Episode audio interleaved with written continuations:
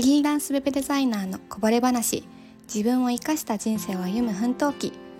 こんばんは。フリーランスウェブデザイナーのひかるです。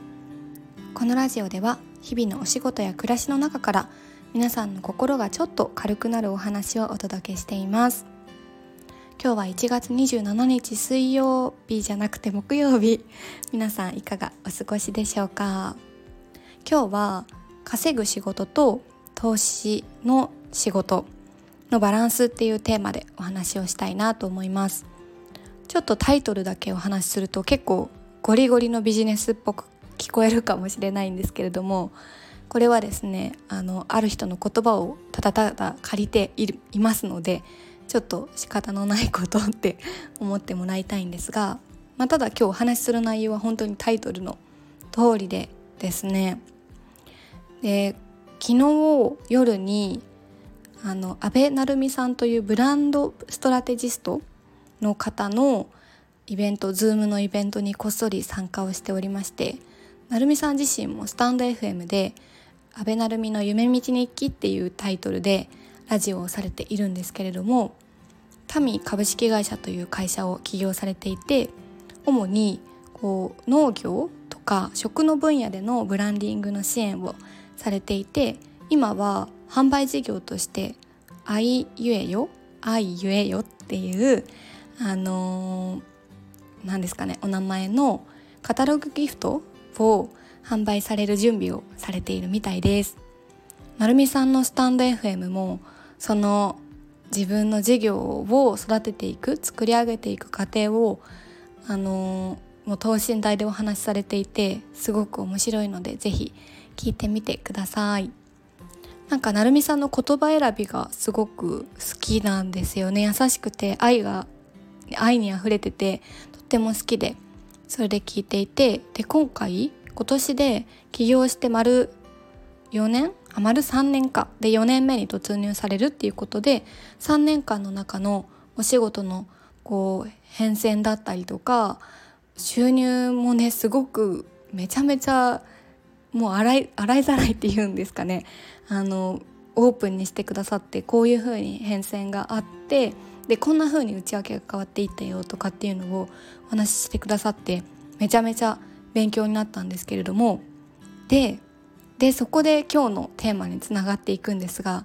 私がこの昨日のイベントを通して学んだことというかやっぱりそうだよなって思ったのがお仕事のバランスの中で稼ぐための仕事と投資のため未来への投資のための仕事っていうのをしっかりバランスよく作っていく必要があるなっていうのを改めて感じました。で成美さんがこう資料の中で縦軸がこう縦軸で志の実現に直結するかっていうとこと横軸が稼ぐと投資ってあってでこう4象限っていうんですかねに分かれててどこにまあどの部分に比重が大きいかっていうのを見せてくださっていてで最初の方はやっぱり稼ぐための仕事の比重が大きかったけどだんだんと志の実現に直結するかつ投資未来への投資に直結するお仕事っていうところに比重が増えてきているような印象でした。で成美さんの資料の言葉を借りるとやっぱり仕事も目の前の稼ぐためだけの仕事だけじゃなくってこう3つのバランスで1つが求められて稼ぎやすい仕事。2つ目がお役に立ちたい人のための仕事。で3つ目がお金にならない未来への投資の仕事。この3つがバランスよくあることが大事ですよっていうことをお話しされていました。やっぱり成美さんの仕事の変遷を見ていても例えば1年目に出会った人とのつながりが3年目のお仕事につながっていたりとかやっぱり人とのつながりもそうだしそうですしどこに時間をかけてきたかなんかすぐにはつながらないけど2年目に時間をかけて育ててきたものが3年目に花開いたりとかやっぱりこう目の前につながるものではないけれどもしっかりコツコツ種まきをしてきたものが遅れてだけど花開いてるなっていう印象を受けてでお金とは遅延指標っていうふうにもおっしゃっていてそうずっと前に頑張った成果がお金になって後から現れてなんかこう新しく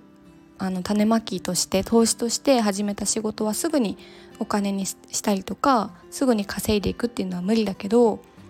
他でこうお金を作りつつ後から遅れてしっかりと実になって花になるから頑張っておく必要があるっていう風に感じましたね。なので稼ぐ仕事とその未来の投資の仕事っていうのをバランスよくやっていくことが本当に大事だなと感じましたでイベントが終わって私も同じようにこう縦軸と横軸引いて今やってる仕事がどこに比重が多いかっていうのをちょっと簡単にあの何、ー、ですかね。やってみたんですけどやっぱりですね稼ぐの方に偏っています。なんかあの稼ぐ仕事が多いことが悪いことではないと思っていてもちろん目の前のお金もね必要ですし生活していくための仕事も必要ですし求められていることですし今できることなので大事だなと思うんですけれどもやっぱりここから長く仕事をしていく上では目の前のことに追われるだけではダメでしっかり未来のためにこう種をまいていくコツコツと頑張っていくものが並行してないといけないなっていうふうにすごく感じていますし今年は自分自身もそこをしっかり育てていく1年だなっていうのをなんとなく感覚的に感じていてなので改めてやっぱりそこのバランスが大事だなというふうに感じました。まだまだ人のこうフェーズによっては